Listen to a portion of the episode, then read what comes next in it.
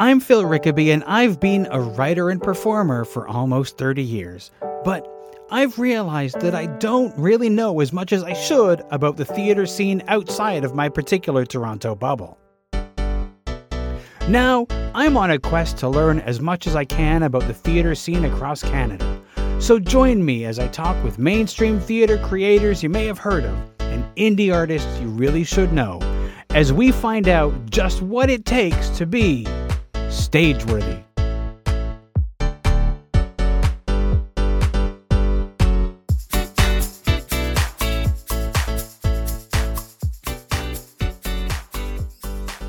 If you value the work that I do on Stageworthy, please consider leaving a donation either as a one time thing or on a recurring monthly basis.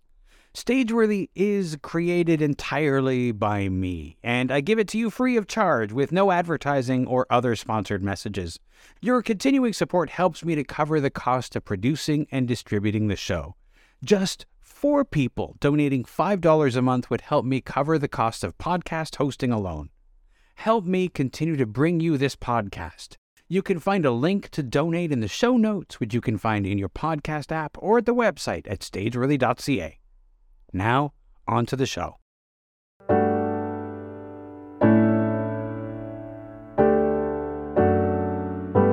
Bronwyn Steinberg is a theater director and community builder and the artistic director of Calgary's Lunchbox Theater.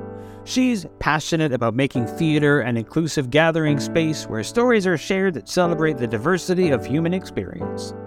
In this conversation, we talk about the Calgary theater scene, how Lunchbox Theater has been a hub for new play development, how Bronwyn found her way to Lunchbox Theater, and much more. Here's our conversation.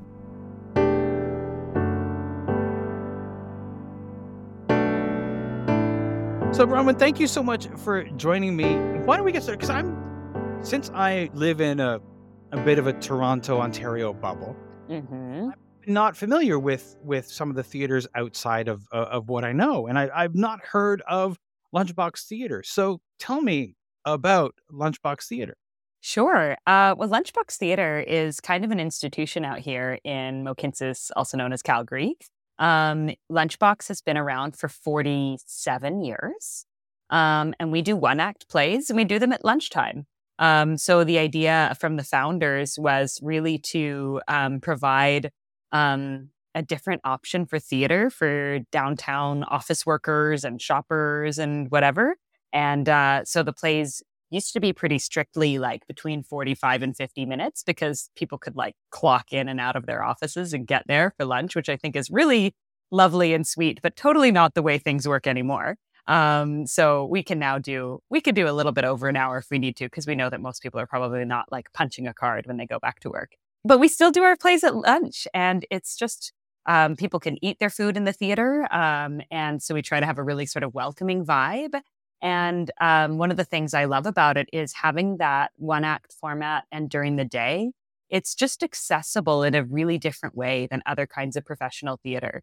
Um, there's whether it is people fitting it in on a lunch break from work or um, seniors, um, you know, who might have to go to the theater with like, you know, a support worker or something like that. Like different people can go to the theater um, than maybe your typical crowd uh, in the evening. And of course, we get the typical theater going crowd as well, but it's Of nice to be sort of a different offering in terms of accessibility and um, and again, yeah, our shows we try to make them really inclusive and welcoming, and that's not only the environment and the format, but also the kinds of stories that we like to tell.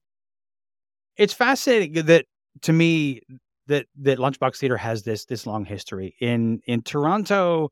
Um, there was a company many many many years ago. Well, I say many years ago, maybe 10, 15 years ago. That tried doing something similar in the business district, and they didn't last very long. Hmm. Um, and it's so it's it's it, I think it's wonderful to hear about a company that has found success doing that i- uh, for like the lunchtime crowd and things like that. What do you think is behind the success of the longevity of Lunchbox Theater?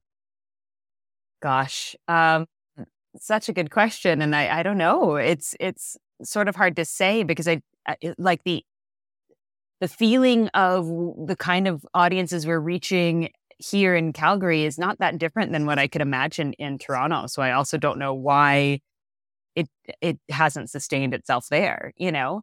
Um, I think in the early years, especially because we used to be located really close to like the sort of business centers and lots of office towers and things, um, that audience really became quite loyal. And I don't know, I guess I've found when I've heard, you know, people talk about like the art scene in Perth, Australia, or, you know, like places that are a little bit more away from the sort of cultural centers, I think that there's an amazing thing where where people really do come out for the arts um, because they're excited that it's actually happening in their own community. And nowadays, Calgary's got tons going on, so it, we really are a cultural center here. Um, but I think that those early days in the 70s, it was probably quite a special thing to have any kind of professional theater um, as the different theaters here were popping up. And so I think it established Lunchbox as just this kind of beloved tradition. Um, and even though we're in a different location now, so we have a little bit less uh, proximity to like the office workers, um, it kind of doesn't matter because the work culture has changed so much anyway in terms of people working from home or like right. I was saying before, like the kinds of hours that people work. Um, I feel like it doesn't really make that big of a difference that we're no longer in that previous location. But I think that was part of it. And also there was a great deal with the city back in those days. I think the for many years that location the lunchbox rented for something like a dollar um, you know and we now we we don't have that set up anymore um, but i think that the sort of support that came from um, both local government and also the business sector in the 70s and 80s really built a quite an amazing and robust theater scene here and so lunchbox was part of that i think it's i mean i think one of the reasons why it, that sort of lunchtime theater didn't succeed here is because it was too new. Mm. Nobody really done it before, and it takes time to build up an audience for that. And mm-hmm. they didn't mm-hmm. have that kind of like, hey, uh, you know, cheap rent or like subsidized rent. They had to pay like full retail rent in uh, in the the, the the the the main business area. So like it I, it makes sense that they they didn't have the opportunity to flourish. Um, but I think it's it's such a great idea to be able to bring theater to people at that at that level because I think sometimes evening theater has a barrier. You know, I think to... so. Yeah. Well, and especially in cities where um, the people don't live as much in the sort of cultural district areas, mm-hmm. and so if you get home from work and have to get back commute back to downtown or something you know it's there's a lot of weird little barriers you don't think of like that yeah, yeah. i think that we often don't think about those i mean I, i've been very aware of over the last few years of how going to the theater also means going out for dinner finding parking all these other things that you have to do which at the end of a workday do you like you're just thinking like is this really how i want to spend my evening you know and to bring it to people at lunch is is is a is a great little thing. Now you do mostly, am I correct? Mostly like a uh, uh, new Canadian work. Yeah, um, we don't do exclusively new Canadian work, but it's definitely an emphasis of our programming. And um, we have a festival um, developing new Canadian work that's been around for 35 years now, uh, wow. the Stage One Festival of New Canadian Work. And that was created, um, I guess the founders kind of realized there wasn't as many one act plays to do as as Lunchbox needed because Lunchbox was busy and doing a lot of plays. So they realized, hey, we need to actually develop this work. And now it's become such a great um, kind of breeding ground for new Canadian plays. And a lot of playwrights really get excited to sort of the at the at the one act form and giving that kind of of structure a try before they want to write a full length play or or whatever. Um, and our our venues have always been quite simple. So like technical elements need to be a bit, you know, uh, within reason. And we tend to do small cast shows. This like right now we're doing, you know, about four actors is kind of our max. And over over time, I think I've seen photos from earlier seasons at Lunchbox, or maybe they'd have like six actors. But generally, a, a smaller, more contained kind of structure, which I think a lot of playwrights um, benefit from practicing. Um, and, you know, sometimes the right sort of breeding ground for that is like a fringe festival mm-hmm. or the mm-hmm. or the fringe circuit but sometimes you want something that's kind of not i don't know doesn't have the same kind of fringe appeal but could have a different appeal and i feel like those yeah, Lunchbox has been a great place to, to develop all kinds of different stories. Yeah, absolutely. I mean, I know what you're saying about about Fringe because I was just thinking as you were describing that that that in many cases the one act play doesn't get a lot of respect. Not mm-hmm. not in the professional worlds. Often in like some of the know, there's all these festivals. They're uh, they're often student festivals or or or quote unquote community and things like that. But a lot of times the one act outside of Fringe doesn't get a lot of respect. And in Fringe, because that's what, um, pretty much all you can do in Fringe. So it's it's really fascinating to me the that that that you know that's and I think it's great that that that that's sort of like you fostered that because it is a great way for a playwright to to learn to tell a story before expanding into a two act format. Absolutely. And I mean, I just love I mean, it's like short story writing versus novels. You know, in some ways it's harder um, because you have to, you know, be more direct and to the point. The, the, the story has to have its whole arc, but it has to do it in in less time. But of course, now we love watching sort of TV that's got mm-hmm. that 55 minute length. Like that, yeah. you could tell a lot of story in under an hour. Um, and I think yeah, I think our audiences and I mean ourselves, we're quite drawn to that time frame these days. And it's funny because I'm often trying to think like, how can I, how can we at Lunchbox like market the shows according to the it's only an hour. Because it doesn't sound like, you know, I don't know. I don't want it to sound like we're sort of degrading our work by saying that. But actually, when I'm scrolling through Netflix, when I see a show is an hour, I'm like, sweet. you know, yeah, like it's it's yeah. actually a really great length for our attention spans. And again, like you can get a full story in, it, but you have to write it really tightly. And I think that's such a good exercise for playwrights. It's an excellent ex- exercise. Like the the the ability to write a tight one act play. Like you you can only Im- that can only improve your writing.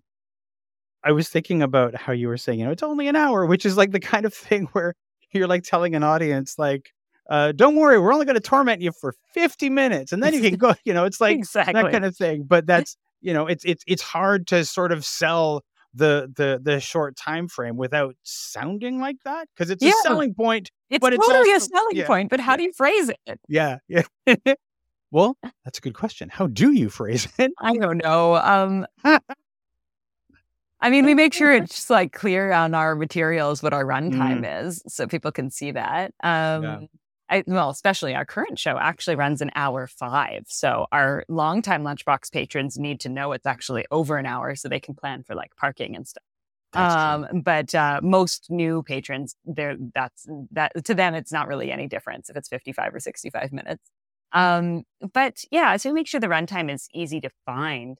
Um, but mostly we we try to focus on kind of the effect of of you know what we hope people will walk away with. Our, our mm. sort of tagline this season is lunch for your soul. Because mm. um, a lot of our, well, all of our plays that we're doing, I think hopefully feel like a bit soul expanding. They're really stories of human connection. I mean, it's theater, so that's a lot of stories.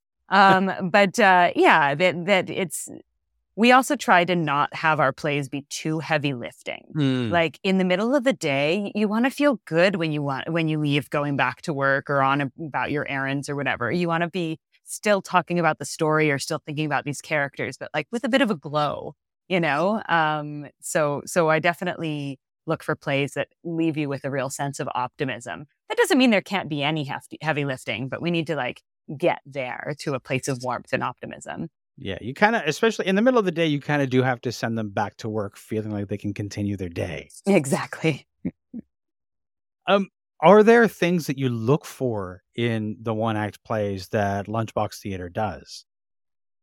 Oh, yeah. I mean, well, that thing I was just describing of that kind of sense of optimism and connection is really important to me. Um, we do love comedies, musicals, and love stories. Again, like it's lunch. We want to have fun. um, if it's like an exploration of an identity kind of play, I don't want it to be sort of like a trauma identity piece. I, I would like it to be a more joyful kind of thing. Um, again, a tight story, well told, manageable number number of characters. Um, uh, setting requirements that allow us to really play in the small space that we have. Like, um, I love scenic design that's a bit more presenting kind of a fun visual metaphor rather than having to be fully realism, um, which I think also works well with the with the one act format format often. I mean, sometimes you want it to just be kind of a kitchen sink, you know, very realistic kind of house setting. Um, but I, I don't know. I really, I feel like I've been drawn um, to plays that have a little bit more, yeah, room for metaphor and playfulness, mm. um, which is maybe more my own aesthetic than just Lunchbox. But what, something I keep coming back to is a feeling of elegance. Right. Um, and not like fancy elegance, but like simplicity and beauty in the storytelling. Um, so again, a clear thrust to the story, um, characters that do go on a journey and that we really understand and relate to, and in a place that's that we can make sense of, you know, like with with some, yeah, some sense of. I guess I keep saying the same thing. Um, play, playfulness, and metaphor, but like in a way that doesn't need a whole bunch of sh- stuff to make it mm. happen. I don't need, you know, a heavy piece. Right. Now, my experience with theater in Calgary is, as I said, very quite limited. I was in in Calgary for the Calgary Fringe about is it 12 years? It was a long time. A number a number of years ago with a show. Mm-hmm. And um I didn't re- I mean Fringe is so intense that you often don't get a sense of what the theater scene of the city that you're in actually is like. Um, where does aside from nurturing playwrights and and find and you know sort of like being a starting point for a lot of playwrights, uh, where does Lunchbox Theater sit in the Calgary theater ecosystem? What does it bring? What does it what does it nurture? What does it do aside from the playwrights aspect? Yeah, well, it's kind of that way for all artists, which is really special. When I first arrived here two years ago, it was, you know, we were deep in pandemic lockdown times. So we weren't doing shows yet. So I had a little bit of time to get acclimated as I was kind of taking on taking the reins of of Lunchbox Theater. And so I put out a call to the community that if anybody just wanted to meet me on Zoom, they could. And I ended up having about 220 minute Zoom meetings um, over a course of a few months. And um, that was one of the questions I was asking people because I wanted to know about their relationship to Lunchbox but also like about what they appreciated or loved about that relationship because I want to make sure that we keep doing that if we're doing something well. Um, and I heard so many people from every discipline within theater saying that Lunchbox was where they had their first professional gig, whether it was as an actor, stage manager, designer, director. And so it's always been a place where emerging artists have really been supported, uh, but a fully professional environment at the same time. So it's not um, you know it's it's it's not like people feel like they're working with recent graduates and a couple mentor um, teaching artists. It's still if you're an even if you're an emerging artist you're in a fully professional show. Um, and again because it's we're a you know a PACT member professional company where it's not the kind of vibe of rehearsing for a fringe show which can be of course all over the map. It can be extremely professional or it can be extremely ad hoc in your own basement or whatever. Um, but uh, yeah, so we have all the supports of being on an equity contract and all those things, but they're just always has felt, and this is what I kept hearing from people, that they've always felt really, really welcome at Lunchbox and really supported. Um, and that's so awesome to me. I just mm. am so excited to be a part of that. And um, we've even kind of been expanding our support for emerging artists this year. We have a new program that has even more emerging artists with us than usual, which is awesome. Um, but it's definitely been that place within the Calgary theater ecology um, is a place where people do get a chance um, and also where people love coming back to work and artists that are you know that have been doing the the work for decades um, love getting a chance to come back and do a show at lunchbox even if they haven't been there for since they were an emerging artist or whatever especially if they have families like the shows are at noon and they're an mm. hour. So once you're in run, like it's a pretty sweet work day. Yeah. Um, and you can pick your kids up from school, you know, or whatever it is you need to do. And you can be home with them in the evening or take them to another show. Or some of the artists who like have been working at Lunchbox since the 70s were telling me that in in those days when the when the casting pool was smaller, they would be doing a show at Lunchbox in the day and rehearsing a show at um, one of the other companies in the evening, which mm. I think is kind of amazing. Um, but now we've really, like, along with Patty, our general manager, she and I really agreed on kind of taking advantage of that, those aspects mm. of the Lunchbox model um, with the fact that you can sort of balance your life a little bit more. Mm. And so we're like, and we only do one act plays. Yeah. So we are doing the five hour or five day work week. We're doing no 10 out of 12s. We're doing those things and trying to make even before we open, try to make our um, workspace kind of more balanced and nurturing, hmm. uh, which is really cool. And I, yeah, I'm really proud of that work and also feel like um, if we can't, if a one act company can't be a leader in more humane work practices, mm. then we're all screwed. Um, so like not only do I believe in it, but I also feel like obligated almost mm. in a good way. Um, because I think those are changes our industry needs. Um, but yeah, if we can't manage it, um, then then it's true that we really need to rethink everything about what we do. And you think you're, and you know, the genuine question, you think you're, that you're successfully navigating that? I'm about to open a show tomorrow that we very successfully rehearsed in five day work weeks. And, you know, we teched this week because you know, we, it's a small show. So we did, or we did tech last week and then into previews this week. So it wasn't a super long process. We mm. never stayed after six. Um, except for one night when there was painting that needed to happen, but painting mm. has to dry overnight. So we did the paint call, but we accommodated then the day then. We knew that those people were going to be painting.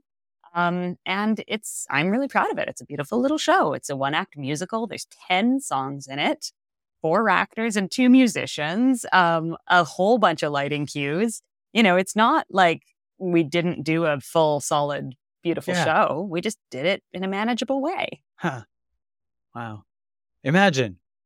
Imagine. um, you mentioned uh, uh, uh, you joined during the pandemic, mm-hmm. um, and the pandemic was like a great interrupt for the whole theater world. Um, what was what was what was the impact of the pandemic on Lunchbox Theater? Well, it was pretty huge. Um, I mean, to be honest, pre-pandemic, Lunchbox was not in the healthiest place um, financially and in terms of work practices. Like we used to have our own venue and having your own venue kind of means you need to keep it full all the time. So we did a lot more shows and we also um, had to kind of have our own relationship with renters using it when we weren't using it. Um, and the staff was bigger because of, you know, needing to have our own um, technicians and box office and, you know, all those people. Um, and it's in some ways a shame that we don't have that structure anymore. But um, the venue's lease was up in September of 2020, and the board just decided to not renew it. Um, and we are our old venue is in the base of the Calgary Tower and directly across the hall from Vertigo Theater, um, who are our great friends. They do mysteries, which is awesome. Um, and they have a much bigger facility. They have the full the Vertigo Playhouse, which I think is around 400 seats. And then they have a studio that's 130 seats. And they um, spoke with our staff and with the board and said that they would allow us to be kind of primary renters of their studio space. Um, and so we get kind of first dibs at the calendar once they know when they need it. Um, and so now we're producing across the hall. So not a disruption, disruption really to our patrons. If any of them still don't know we moved, then all we have to do is say turn around, and look at the others at the door on the other side. Um, so yeah, so our patrons have found their way, and their facility is beautiful. And now we, um, you know, we give their brilliant staff more hours, um, and we have a smaller staff. So because of the pandemic, we've really completely refigured the way we work. We're doing four shows a season instead of eight or nine. Um, we're doing them in this rental venue, which is um, in some ways a better um, setup for us because they have really good equipment. They have a little bit more seating capacity. We only had 100 seats before, and now we got 120, 130. Um, and we have this really lovely, supportive relationship with Vertigo. Um, and that's something I also really feel in the Calgary theater ecology is really nice is that I feel like the different companies in town actually like each other and support each other in a really nice way, um, which is awesome.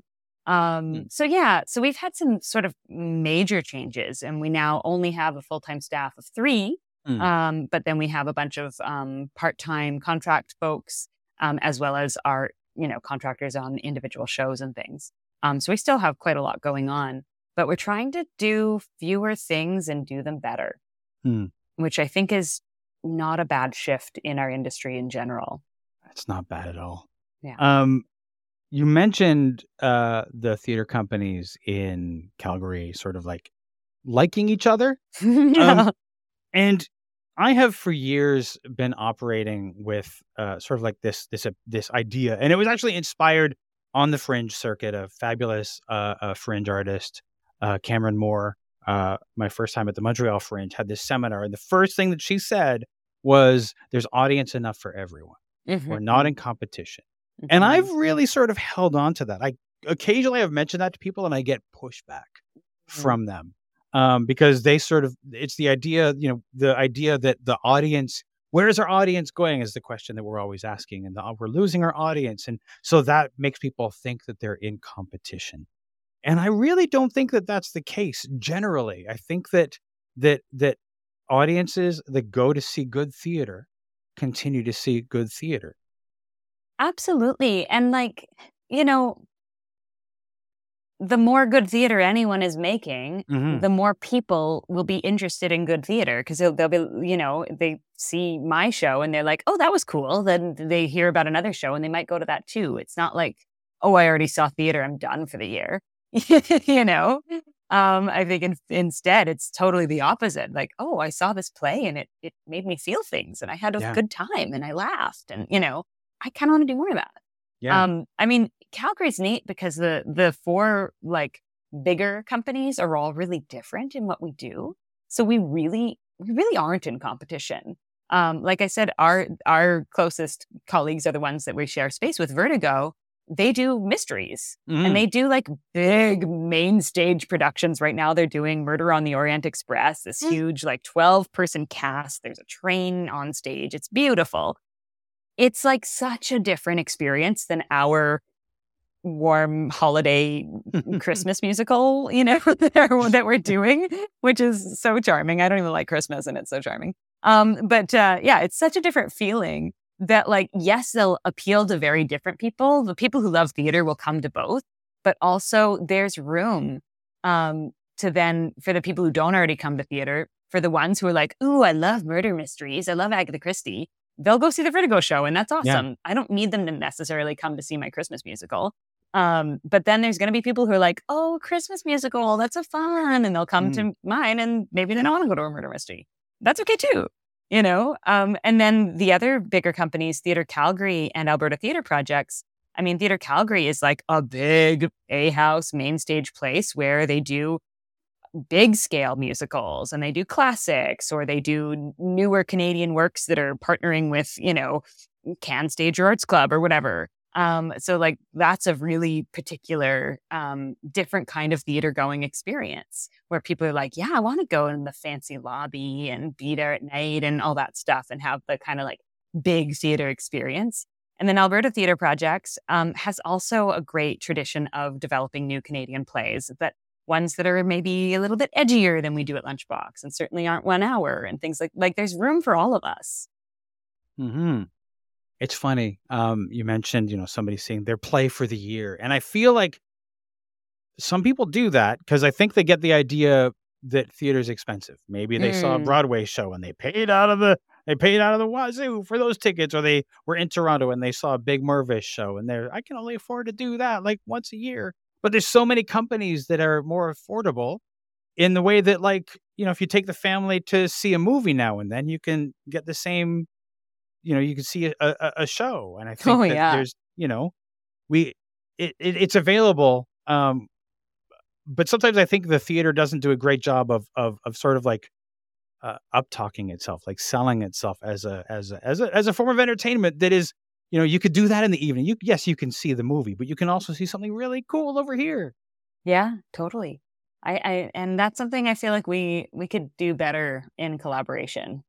As a theater community. I don't know how. I don't have like the answer for that. Um, but I think yeah, I think uh, you're right that as a kind of sector, we could Mhm. we could do better at Yeah. talking that up.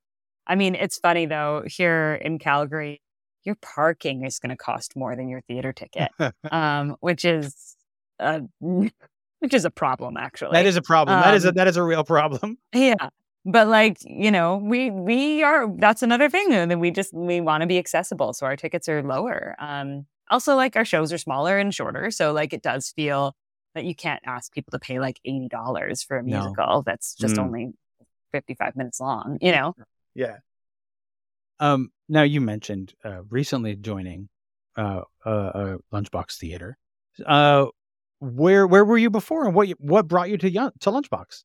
Yeah, so I mean, this job brought me here. Um, I was actually born in southern Alberta, closer to Lethbridge, um, and my mom's a professor at the University of Calgary. So Alberta has always been kind of um, one of my homes, um, but I hadn't actually lived here for more than maybe you know two months in the summer um, until I took this job. Um, but when I saw the job was up, it was like, oh, what a what an exciting opportunity! I'd kind of had my eye on Calgary for a while because I had been here enough to really get a sense of um, how exciting the theater community here was, and also had family connection. Uh, but I actually came here from Ottawa, where I was for about twelve years. Um, I went there to do my master's in directing, my MFA at Ottawa U. Um, and you know, when you go somewhere to do a two-year program, and then you find yourself there twelve years later, um, because you started doing all kinds of things. Um, so yeah, I was in Ottawa for that amount of time, and um, while I was there, um, I created an indie theater series um, called Tactics, uh, which is um, a project I'm really proud of and is still operating in Ottawa, which is great. When I came to Lunchbox, um, I had a few other artists sort of take the lead, and now we're actually we incorporated as a not for profit um, about a year before I left, and so I'm actually now on the board, which is fun that I can still support from away, but also see it grow and change under new artistic leadership is really fun. Um, but Tactics is um, does a lot of things that are kind of similar to Lunchbox, which is, I guess, why it felt like such a natural kind of progression for me in terms of it is a place where independent artists and emerging artists can kind of grow into their professional practice. Um, but it's really a home for the kinds of shows um, that maybe don't fit at the fringe because maybe they're two acts or maybe they have a complicated set design or whatever. Um, so it's kind of a subscription series or um, not always actually the subscriber model, but a kind of a series of uh, indie shows that happen in the same venue and have a bit of support um, and they're curated. Um, but they're still, the shows generally still have a full sort of production run. It's not unlike kind of the Riser project and kind of some of those things that have Mm. been happening in Toronto. Mhm. Um, it's uh, not not exactly the same model, and we happened kind of in parallel. So it's been neat to see how it's happening in other places. Saskatoon has something called the Live Five, which I was also really inspired by when I heard about it. Hmm. Um, but yeah, it's a place where indie artists can get some of the similar kind of support you would have at the Fringe, but to be able to do a main stage show. Hmm. Um, and then in addition, in addition to main stage programming, there's also development programming and um, community building kind of programming. They have the development series, the main stage series, and then the community building. We call it the green room series. Um, and so different events, um, like things like a grant writing workshop or something, but also like an office holiday party for artists who don't work in offices, Hmm. um, or things like that. That's awesome. That's awesome. That was a long answer. I I love it. I love it. Speaking of of where you've been, one of the things that I really love to hear about are are are people's theater origin stories. The thing Mm. that that that that that made you or the the journey that brought you from decide like how- how did you discover theater? How did you decide that it was going to be a thing you do you did? And what's what what was that journey like? Yeah. Um, well, it's kind of funny. Um, my mom, I mentioned my mom is a professor at the University of Calgary. Um, she's a professor of education. And before she was a prof, when she was still a teacher in schools, she was a drama teacher. Um, so basically, from when I was about six on, she took me to rehearsals with her. So I kind of just grew up thinking when you grew up, you were like, yeah, when you grew up, you'd become a theater director because that's what grown-ups do. They direct plays. Uh, so it was that's kind of where I started. Um, but uh, along the way, um, I focused more on acting uh, for undergrad and for a few years after I graduated. And um, I, I don't know if I was just, it's hard to know if I was like in the wrong place at the wrong time, or maybe I'm not actually a very good actor, or, um, or if I wasn't patient enough, or what. But I didn't feel like, I don't know, I was getting a lot of great work in TYA, which is really fun. Um, but I didn't know sort of where to go next as an actor. And I was living in the US at the time because I'm a dual citizen. And then I was invited to um, be an assistant director for that TYA company I worked for. And that was really cool. And I was like, oh, maybe I'm really interested in directing. Um, and then that went well. So they invited me back to direct, and I directed a two person version of A Christmas Carol um, that went to um, toured to elementary schools and middle schools all over the US. Hmm. And um, the way they worked is they was because it was a two person show. Um, they would have multiple two person teams that would all be touring the show in different regions. So that season, I directed nine two person teams, and wow, um, it was so much fun. Um, we would have a separate rehearsal for each team. So we'd have we basically were on a three day cycle, and they were doing two shows. So they would have like day one, they'd have a three hour rehearsal with me. Um, day two, they'd have a three hour rehearsal on their other show. And then day three, they'd have uh, the day off. And then meanwhile, I would do the same rehearsal nine times in a row. Um, but I would do it, you know, team ABC on day one, DEF or whatever on day two, um, and so on. And I found through doing the same show with nine different pairs of actors that it was really neat to be able to dig into the same story and try to have basically similar blocking and the same set and costume design and everything and same same show but really honor the actors different energies and the way each team of actors work together. And i just maybe also because my background as an actor i just really admire and respect um, that how actors collaborate with the director. And i found that i just loved it. And i was like okay well maybe more i'm more of a director than an actor so I went to grad school and, and 12 years went by and, and here I am.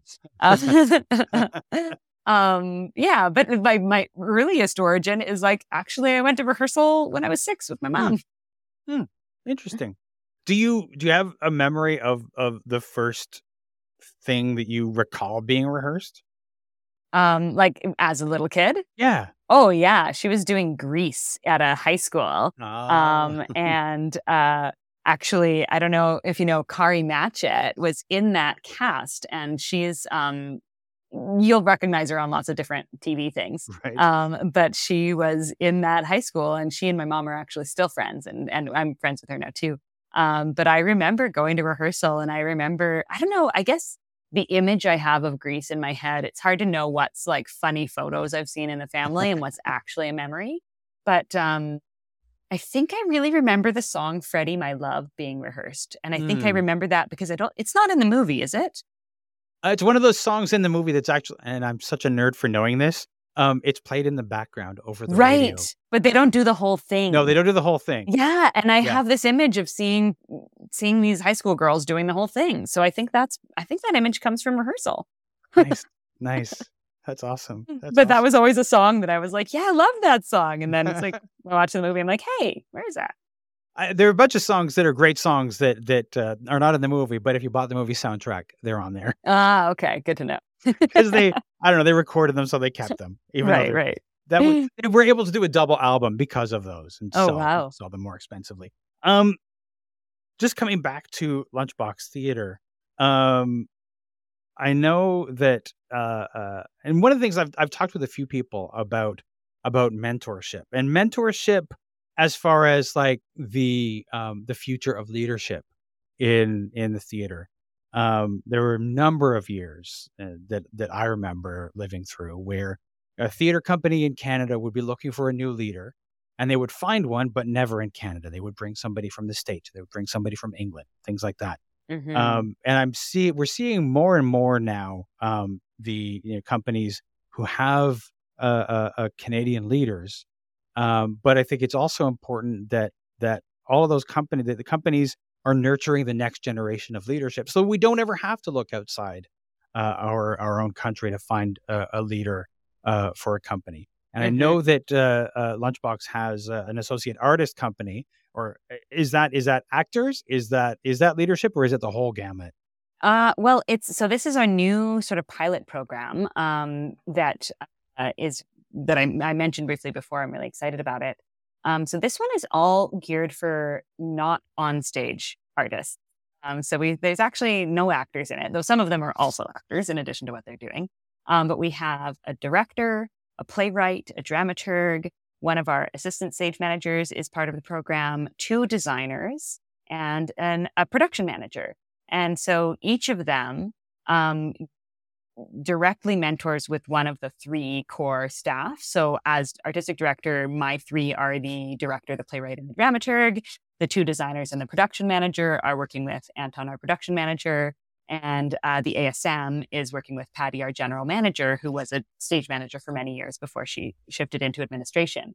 So, um, what they're doing is they're with us for the whole season. Um, and we meet with the whole cohort once a month um, so that they can really understand how the overall company is working. And then they also um, work on the shows as they come along. So my my assistant director was in rehearsal with me for the show we are about to open, um, and uh, they're not necessarily with us full time, like the the kind of that kind of structure of an assistant director, but more like getting to shadow, but also getting to like ask questions and contribute ideas, certainly. Um, and then the assistant director or assistant designers doing a similar thing, working with our designers. So they get to really see um, the whole process in action, but they get to see it on four shows over the course of the season.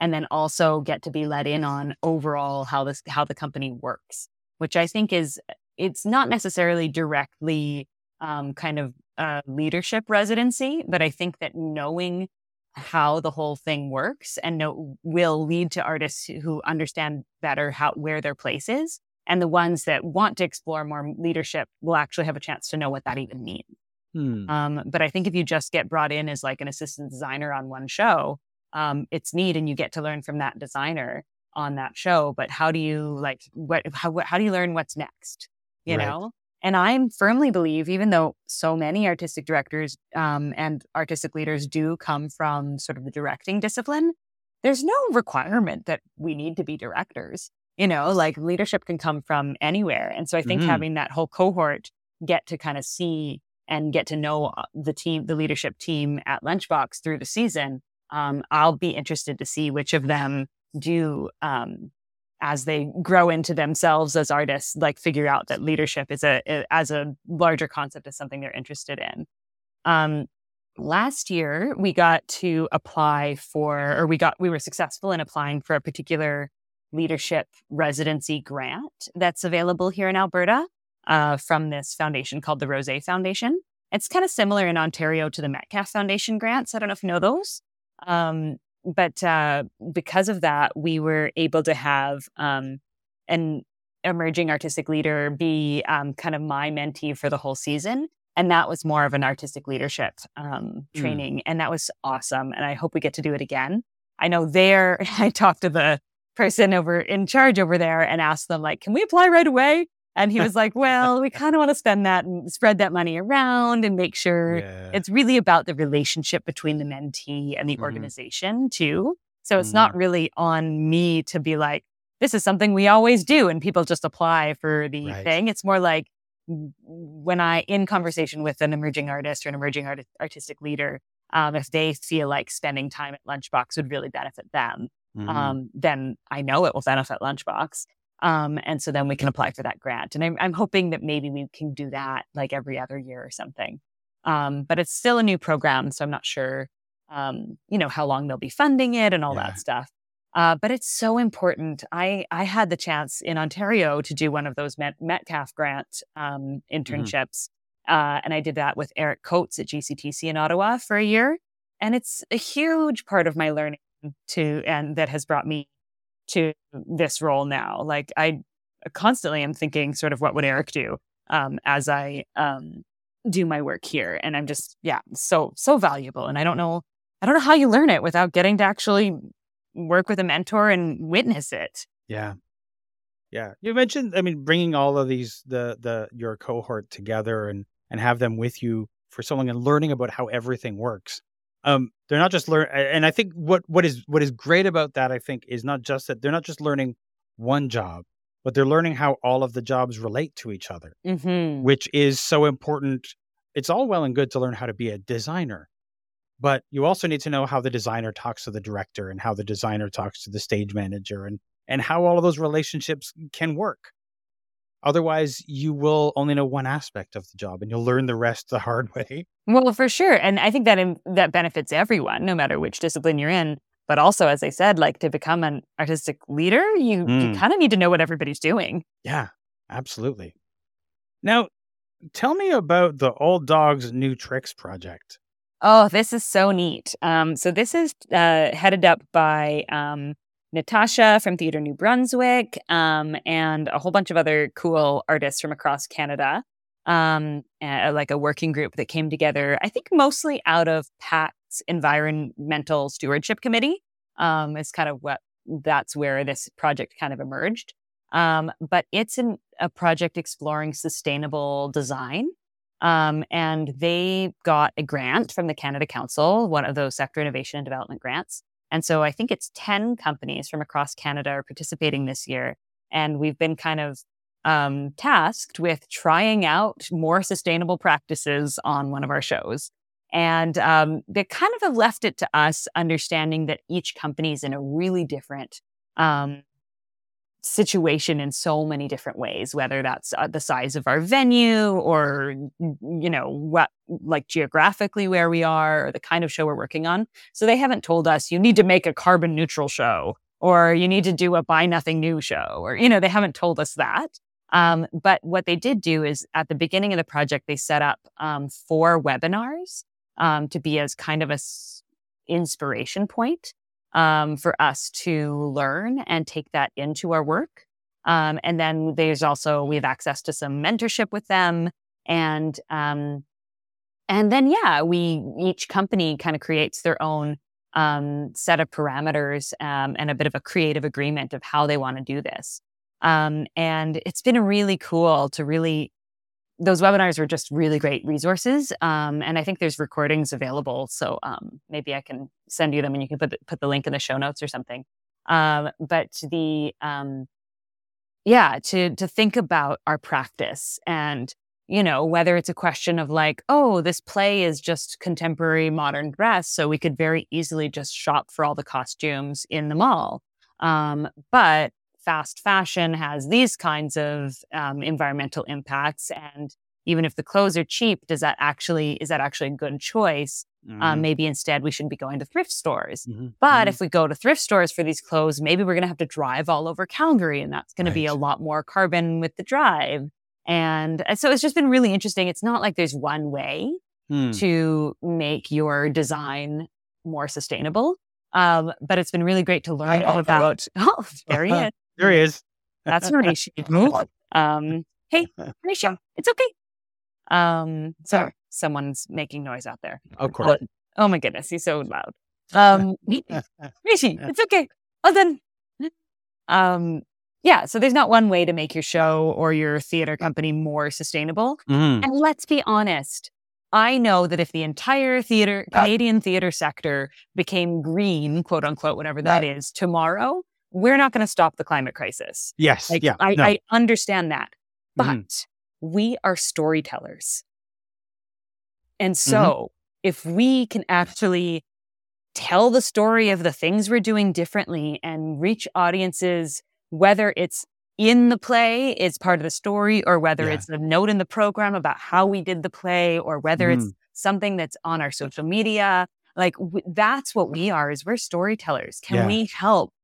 I, again, I don't know that we can stop the climate crisis, but can we help um, Yeah. by harnessing our power as storytellers? And so that's a thing that I'm really excited about this project.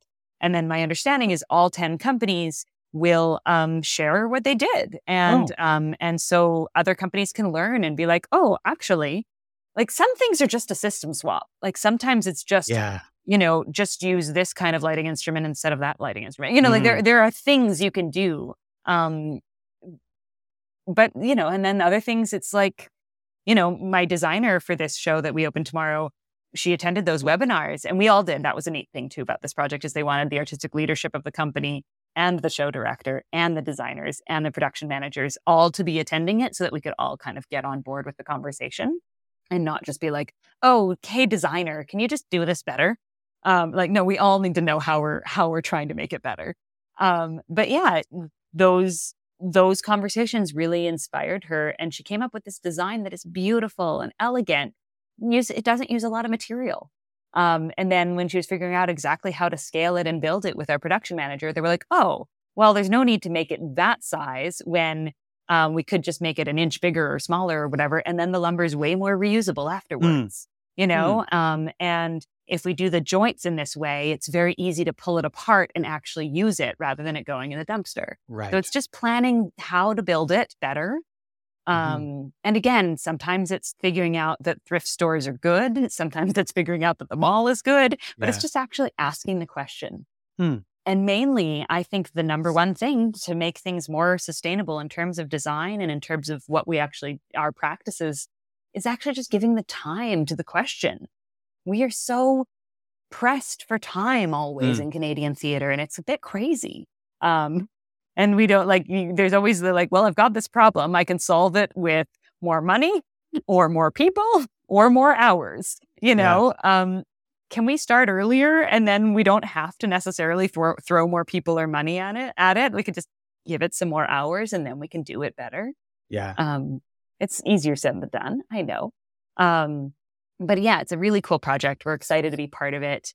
And i don't know exactly yet um, how it all went on this first show. Um, like i know that we did those things and that the um, designers were really on board with that. And we did a lot of um, it's people in an airport so we needed a bunch of different backpacks and things. So we actually crowdsourced all those from the team and just found the ones that felt like the closest to the character. Um, and then but we like those things are being rented from each person who loaned them and they're on insurance and all that stuff so we're like ta doing it with care not just hey can we use your Mm. backpack um, trying to do it like with some formality and with some care but we don't need to buy a new backpack for someone to like sling it around you know for two seconds at the beginning of a play right Yeah. Yeah. yeah. it's uh i mean you, you sort of talked about the the way that you know we're always the theater is always it's a treadmill of production right it's always going it's Mhm. always going which has often i don't know if it's sometimes it's prevented us from having those conversations but sometimes that treadmill has acted as a bit of a an excuse for not having important conversations whether it's diversity whether it's sustainability it's just we're just doing this thing we got to get through it and it's important to have and to take the time to have all of those conversations. So uh, I'm I'm glad that this is something that's that's happening with Lunchbox and with other companies as well to to to to have this sustainability conversation and to to put effort and time into it. Yeah, yeah, no, it's it's that's exactly it. It's such a treadmill. Um, but we've just we stopped that treadmill for the last couple years, and we're starting it back up. And unfortunately, most people seem to be starting it back up at a higher setting than it was at before. Yeah, Um, and it's like, did we learn anything here? Um, I don't know. I That- know. I mean, I hope kinda- that we did. Yeah. Um, and I know we at Lunchbox are trying to really implement the things we've learned. And you know, there's we're not we're not perfect by any means, um, but we're trying.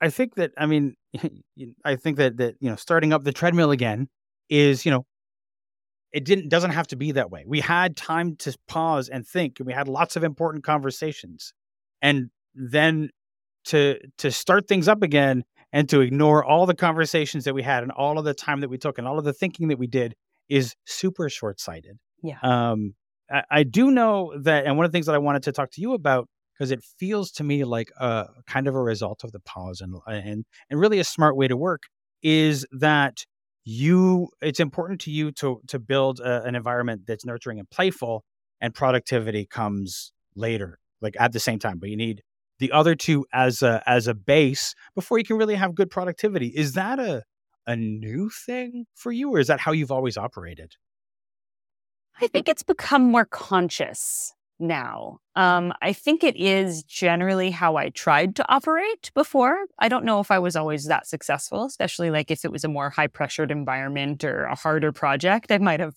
not done as good a job as I hoped I would.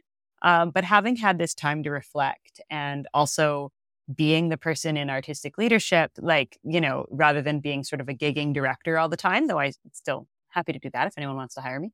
Um, but like, because I'm, I have that sort of relationship to the company as well, it's really important to me um, to create, to not only create an environment like that in my own rehearsal hall, but for the overall company and to see that relationship. And I just think the productivity, it's not that it comes later, it actually comes better um, if you do it this way. Mm. Um, I think there needs to be people need to feel supported. Their needs need to be met and they need to feel actually like they really can express those needs and everybody's needs are different.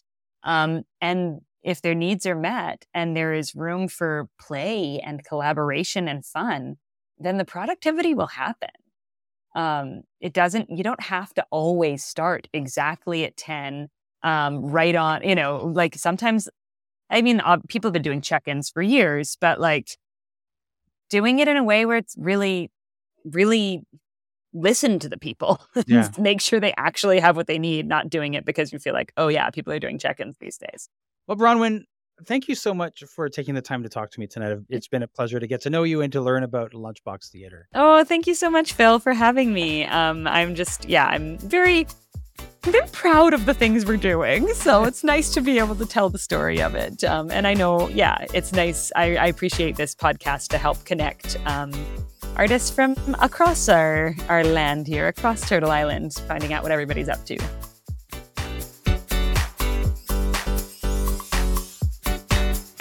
This has been an episode of Stageworthy. Stageworthy is produced, hosted, and edited by Phil Rickaby. That's me. If you enjoyed this podcast and you listen on Apple Podcasts or Spotify, you can leave a five star rating. And if you listen on Apple Podcasts, you can also leave a review. Those reviews and ratings help new people find the show. If you want to keep up with what's going on with Stageworthy and my other projects, you can subscribe to my newsletter by going to philrickaby.com slash subscribe. And remember, if you want to leave a tip, you'll find a link to the virtual tip jar in the show notes or on the website. You can find Stageworthy on Twitter and Instagram at StageworthyPod, and you can find the website with the complete archive of all episodes at stageworthy.ca. If you want to find me, you can find me on Twitter and Instagram at Phil Rickaby, and as I mentioned, my website is philrickaby.com. See you next week for another episode of Stageworthy.